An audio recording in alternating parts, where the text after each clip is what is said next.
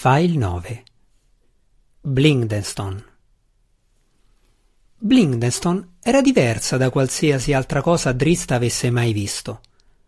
Quando le guardie degli Svirfnebli l'avevano fatto entrare attraverso le immense porte di pietra e di ferro, si era aspettato una veduta non diversa da quella di Menzo Berranzan, sebbene su scala minore. Le sue aspettative non si sarebbero potute rivelare più lontane dalla realtà. Mentre Menzo Berranzan si allargava in un'unica vasta grotta, Blindestone era composta da una serie di cavità collegate tra loro da bassi tunnel. La grotta più grande del complesso, proprio al di là delle porte di ferro, fu la prima sezione in cui Drist fece il suo ingresso. Lì era contenuta la guardia della città e la cavità era stata modellata e ideata unicamente a scopo di difesa. Decine di piani e un numero doppio di lisce scalinate salivano e scendevano, in modo che se un'aggressione poteva trovarsi soltanto a tre metri da un difensore, poteva darsi che dovesse scendere di vari livelli e salirne vari altri allo scopo di giungere abbastanza vicino da colpire. Basse pareti di blocchi di pietra perfettamente adattata definivano i corridoi e serpeggiavano intorno a pareti più elevate e più spesse che potevano mantenere un esercito invasore imbottigliato per un tempo dolorosamente lungo nelle sezioni esposte della grotta. Ventine di svirfenebli correvano intorno alle proprie postazioni per confermare le voci secondo cui un elfodrò era stato portato all'interno attraverso le porte. Guardavano furtivamente Drist dall'alto di ogni posizione elevata e lui non riusciva a capire se le loro espressioni significassero curiosità o indignazione. In entrambi i casi gli gnomi del profondo erano certamente preparati contro qualsiasi azione lui potesse tentare. Ognuno di loro teneva strette frecce o pesanti balestre, caricate e pronte. Gli svirfenebli condussero Drist attraverso la cavità, su per tante scale quante ne scesero, sempre entro le passerelle definite e sempre con vari altri gnomi del profondo di guardia nelle vicinanze. Il percorso svoltava e scendeva, si risollevava rapidamente e tornava a intersecarsi molte volte con se stesso, e l'unico modo in cui Drist riusciva a mantenere cognizione della propria posizione era osservando la volta, che era visibile anche dai livelli più bassi della cavità. Il Drò sorrideva compiaciuto dentro di sé, ma non osava mostrare un sorriso al pensiero che, anche se non fossero stati presenti i soldati degli gnomi del profondo, un esercito invasore probabilmente avrebbe impiegato ore nel tentativo di farsi strada attraverso quest'unica grotta.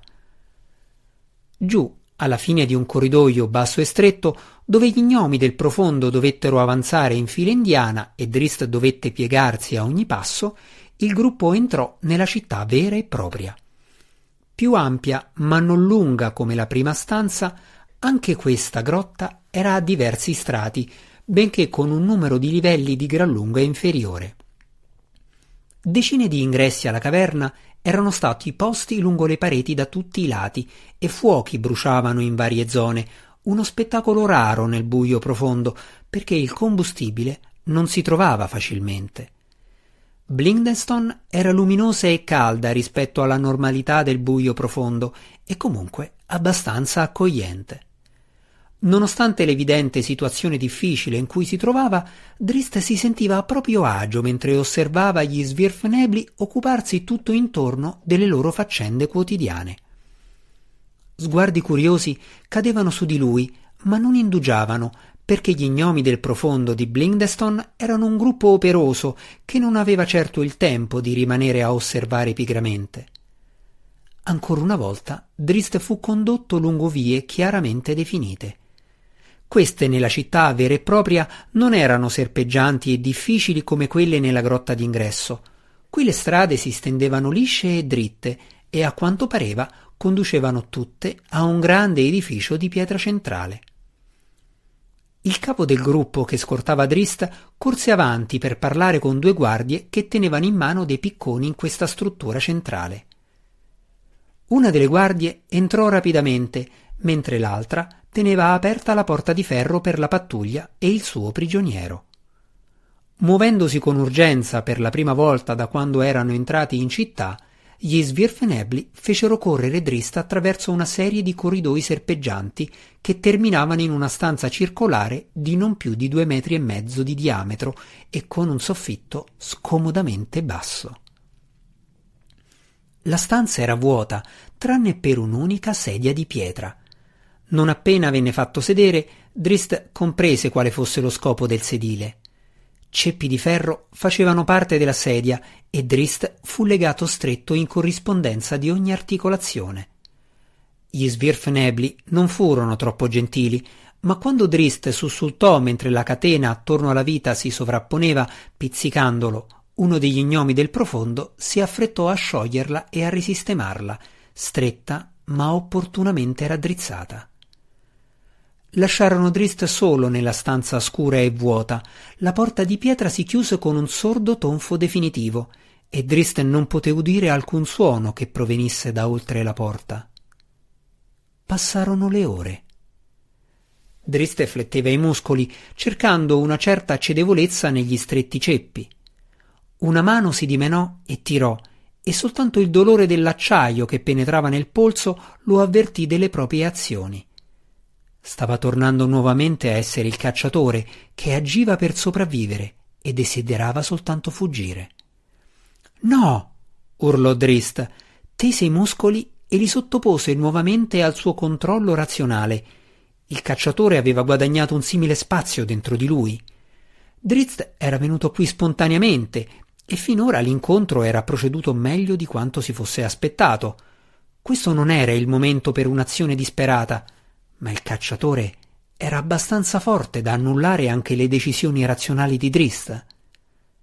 Drist non trovò il tempo di rispondere a quelle domande, perché un secondo più tardi la porta di pietra venne aperta con violenza e un gruppo di sette anziani svirfenebli, a giudicare dallo straordinario numero di rughe che solcavano i loro volti, entrò e si aprì a ventaglio intorno al sedile di pietra. Drist capì l'evidente importanza di questo gruppo, perché mentre le guardie indossavano farsetti di cuoio ornati di anelli di mitral, questi gnomi del profondo portavano vesti di fine tessuto. Si affaccendarono intorno, ispezionando attentamente Drist e chiacchierando nella loro lingua incomprensibile. Uno svirfenebli sollevò l'emblema della casa di Drist che era stato preso dalla borsa che portava intorno al collo e pronunciò Menzo Berranzan? Drist annuì per quanto glielo consentisse il collare di ferro, ansioso di stabilire qualche tipo di comunicazione con gli gnomi che l'avevano catturato. Gli gnomi del profondo avevano altre intenzioni, tuttavia. Si immersero nuovamente nella loro conversazione privata e ora ancora più eccitata.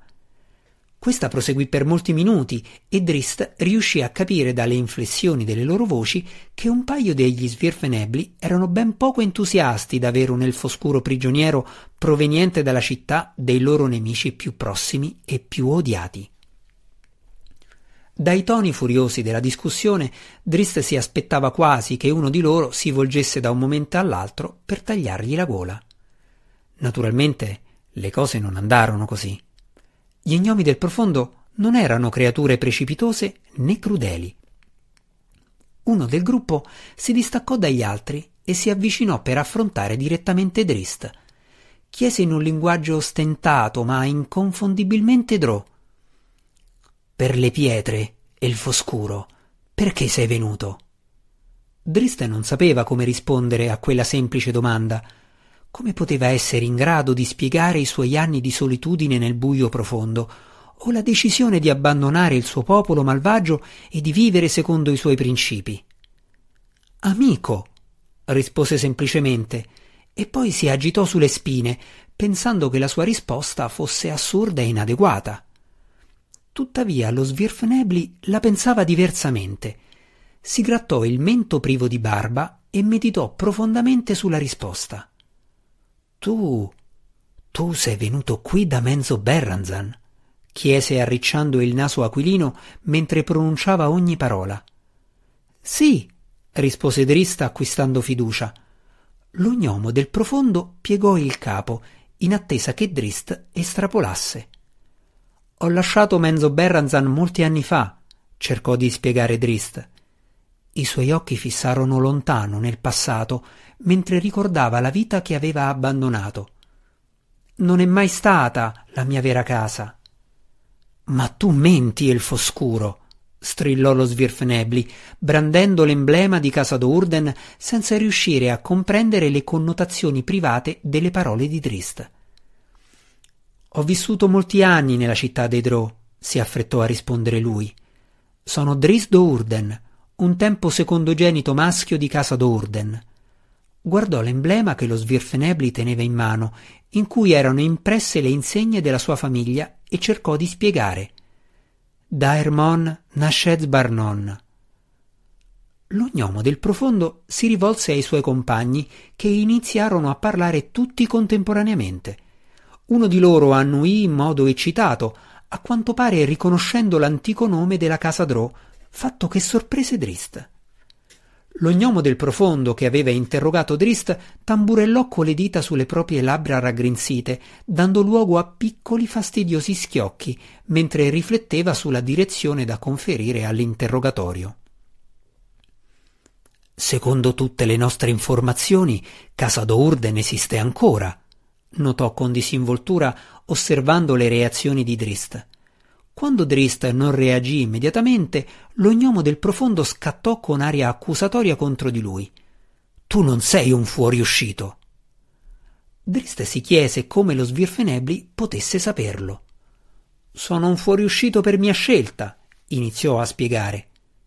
Elfo scuro, rispose lo gnomo del profondo, tu sei qui per tua scelta, questo posso crederlo. Ma un fuoriuscito?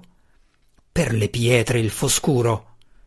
Il volto dello gnomo del profondo si contorse improvvisamente e spaventosamente. Tu sei una spia. Poi all'improvviso lo Svirfenebli si calmò di nuovo e si rilassò tornando a un atteggiamento confortevole. Dristel osservò attentamente questo Svirfenebli era forse esperto in questi bruschi cambiamenti d'atteggiamento volti a far sì che un prigioniero potesse essere colto alla sprovvista? O una tale imprevedibilità era la norma per questa razza?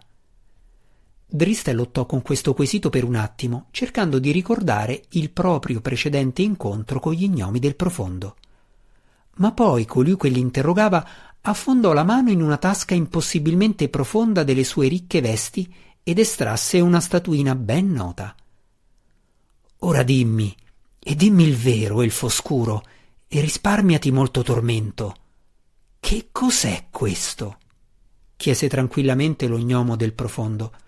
Driste sentì che i suoi muscoli si contraevano di nuovo. Il cacciatore voleva chiamare Gwenvivar, far venire la pantera in modo che potesse fare a pezzi questi vecchi svirfenebli raggrinziti. Uno di loro Poteva avere le chiavi delle catene di Drist, allora lui sarebbe stato libero. Drist si scrollò dalla mente quei pensieri e allontanò il cacciatore dalla propria testa. Era consapevole di quanto fosse disperata la sua situazione e l'aveva saputo dal momento in cui aveva deciso di venire a Blindeston. Se gli Svirfenebli l'avessero veramente creduto una spia, l'avrebbero sicuramente giustiziato. Anche se non erano certi del suo intento, potevano rischiare di mantenerlo in vita.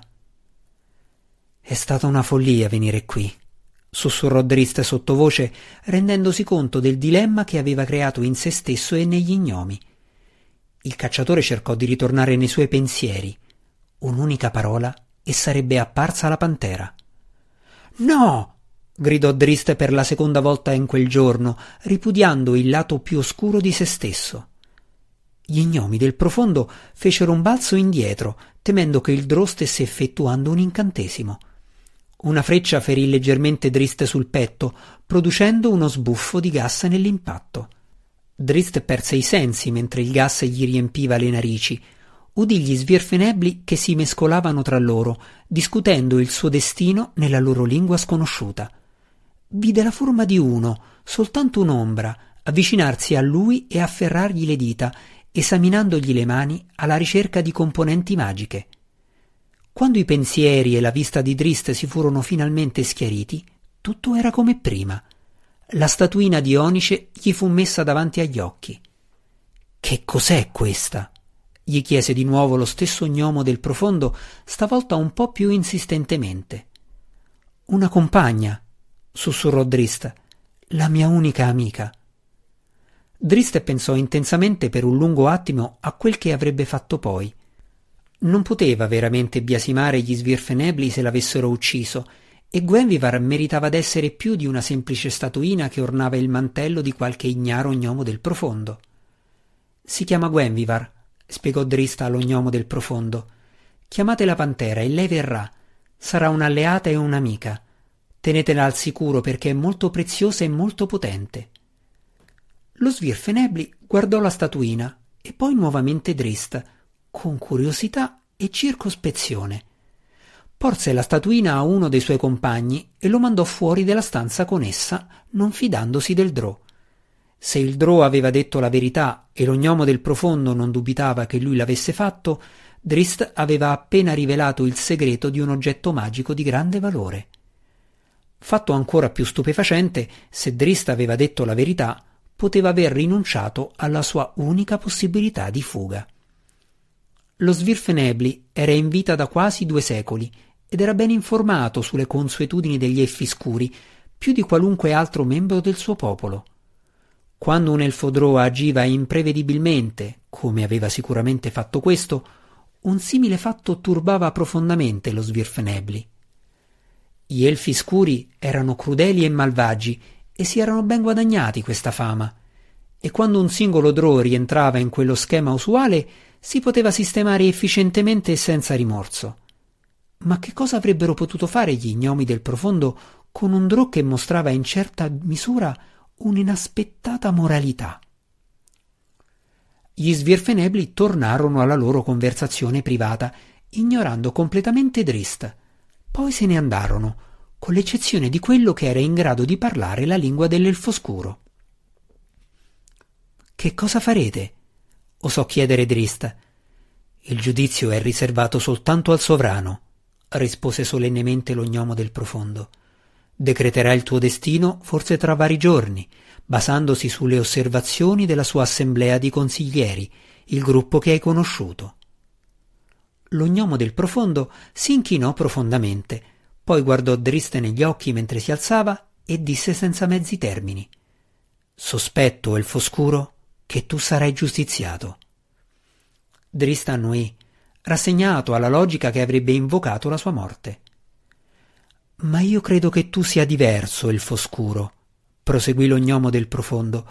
Sospetto anche che consiglierò indulgenza, o perlomeno misericordia nell'esecuzione. Scrollando rapidamente le spalle massicce, lo svirfenebli si volse e si diresse verso la porta. Il tono delle parole dello gnomo del profondo fece vibrare una corda familiare in Drist. Un altro Svirfnebli aveva parlato a Drist in modo analogo, con parole sorprendentemente simili, molti anni prima. Aspetta! chiamò Drist. Lo Svirfenebli si fermò, si volse e Drist rovistò nei suoi pensieri, cercando di ricordare il nome dello gnomo del profondo che lui aveva salvato in quell'occasione tanto tempo prima. Che cosa c'è? chiese lo Svirfenebli spazientendosi un gnomo del profondo, farfugliò Drist, della tua città, credo. Sì, doveva essere della tua città. Conosci un membro del mio popolo, Elfo Scuro? sollecitò lo Svirfenebli, tornando al sedile di pietra. Dimmi il suo nome. Non so, rispose Drist. Io ero un membro di una spedizione punitiva anni fa, forse un decennio. Abbiamo sconfitto un gruppo di svirfenebli che era venuto nella nostra regione. Trasalì di fronte al cipiglio dello gnomo del profondo, ma continuò, sapendo che l'unico sopravvissuto svirfenebli di quello scontro avrebbe potuto costituire la sua unica speranza. Soltanto un gnomo del profondo è sopravvissuto, credo, e ha fatto ritorno a Blingneston. Come si chiamava questo superstite? chiese furiosamente lo svirfenebli, le braccia incrociate strette sul petto e il pesante stivale che batteva sul pavimento di pietra. Non ricordo, ammise Drist. Perché mi dici questo? ringhiò lo svirfenebli. Ti avevo creduto diverso da. Ha perduto le mani durante la battaglia, proseguì caparbiamente Drist. Ti prego, devi conoscerlo. Belwar, rispose immediatamente lo Svirfenebli. Il nome riaccese in Drist altri ricordi ancora. Belwar Dissengulp, disse di getto il Drò. Allora è vivo. Potrebbe ricordare. Non dimenticherà mai quel giorno terribile, elfo scuro, dichiarò lo Svirfenebli a denti stretti, e nella sua voce era palese una credine furibonda. Nessuno a Blingdestone dimenticherà mai quel giorno terribile. Conducilo qui. Porta da me Belwar Dissengulp, implorò Drist. Lo gnomo del profondo uscì a ritroso dalla stanza, scrollando il capo alle continue sorprese riservategli da quell'elfo scuro. La porta di pietra si chiuse sbattendo con violenza, lasciando Drist da solo a contemplare la sua mortalità e a spingere da parte speranze che non osava formulare. Pensavi che ti avrei abbandonato? stava dicendo Malissa a Rizen quando Dinin entrò nell'anticamera della cappella. Non era che una manovra per tenere a bada i sospetti di Sinafai Unet. Grazie, matrona madre, rispose Rizen sinceramente sollevato. Inchinandosi a ogni passo, lui si allontanò a ritroso dal trono di Malissa. Malissa si guardò intorno, osservò la famiglia riunita. Le nostre settimane di duro lavoro sono terminate, proclamò. Zincarla è stato completato. Dinin si sfregò le mani impaziente. Soltanto le femmine della famiglia avevano visto il prodotto del loro lavoro. A un cenno di Malissa, Vierna si diresse verso una tenda sul lato della stanza e la tirò via. Lì si ergeva Zacnafein, il maestro d'armi, che non era più un cadavere in decomposizione, ma mostrava la vitalità che aveva posseduto in vita. Dinin vacillò all'indietro quando il maestro d'armi avanzò per porsi di fronte a matrona Malis. Bello come sei sempre stato, mio caro Zacnafein, disse Malis soddisfatta allo spirito spettro. L'essere non morto non diede alcuna risposta. È più rispettoso, aggiunse Brizza facendo ridacchiare tutte le femmine. Questo. lui andrà contro Drist? osò chiedere di Nin, pur comprendendo pienamente di non avere alcun diritto di parlare. Malisse e le altre erano troppo assorbite dallo spettacolo di Zacnafein per punire la svista del primogenito maschio.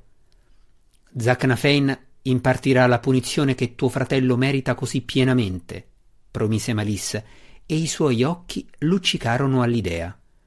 Ma aspetta, disse timidamente Malissa, spostando lo sguardo dallo spirito spettro e posandolo su Rizen. È troppo bello per ispirare paura nel mio impudente figliolo. Gli altri si scambiarono sguardi confusi, chiedendosi se Malisse stesse cercando di placare ulteriormente Rizen per la dura esperienza che gli aveva fatto vivere. Vieni, marito mio, disse Malissa a Rizen, prendi la tua lama e sfregia il volto del tuo rivale. Ti darà soddisfazione e ispirerà terrore in Drist quando osserverai il suo vecchio mentore. Rizen si mosse inizialmente con esitazione, poi acquistò fiducia mentre si avvicinava allo spirito spettro. Zacnafein era perfettamente immobile, non respirava né batteva ciglio, apparentemente immemore degli avvenimenti che si svolgevano intorno a lui. Rizen mise mano alla spada, volgendosi a guardare Malissa un'ultima volta per riceverne conferma. Malissa annui. Con un ringhio, Rizen sfoderò la sua spada e sferrò un colpo al viso di Zacnafein, ma non riuscì ad avvicinarsi. Più rapidamente di quanto gli altri potessero immaginare, lo spirito spettro si lanciò in un'esplosione di movimento vennero estratte due spade che iniziarono a menar colpi affondando e parando con precisione perfetta. La spada volò via di mano a Rizen e prima che il povero protettore di casa d'Urden potesse pronunciare una parola di protesta, una delle spade di Zacnafein gli tagliò la gola e l'altra gli affrondò profondamente nel cuore. Rizen era morto prima di cadere a terra, ma lo spirito spettro non la fece finita con lui in modo così rapido e pulito. Le armi di Zacnafein continuarono il loro assalto, menando una decina di fendenti e affondi sul corpo di Rizen, finché Malissa, soddisfatta della dimostrazione, non gli disse di smettere. Mi annoiava, spiegò Malissa notando gli sguardi fissi dei figli. Ho già scelto un altro protettore tra i cittadini comuni. Tuttavia, non fu la morte di Rizen a ispirare le espressioni sgomente dei figli di Malissa, a loro non importava nulla di nessuno dei compagni che la madre sceglieva come protettori della casa.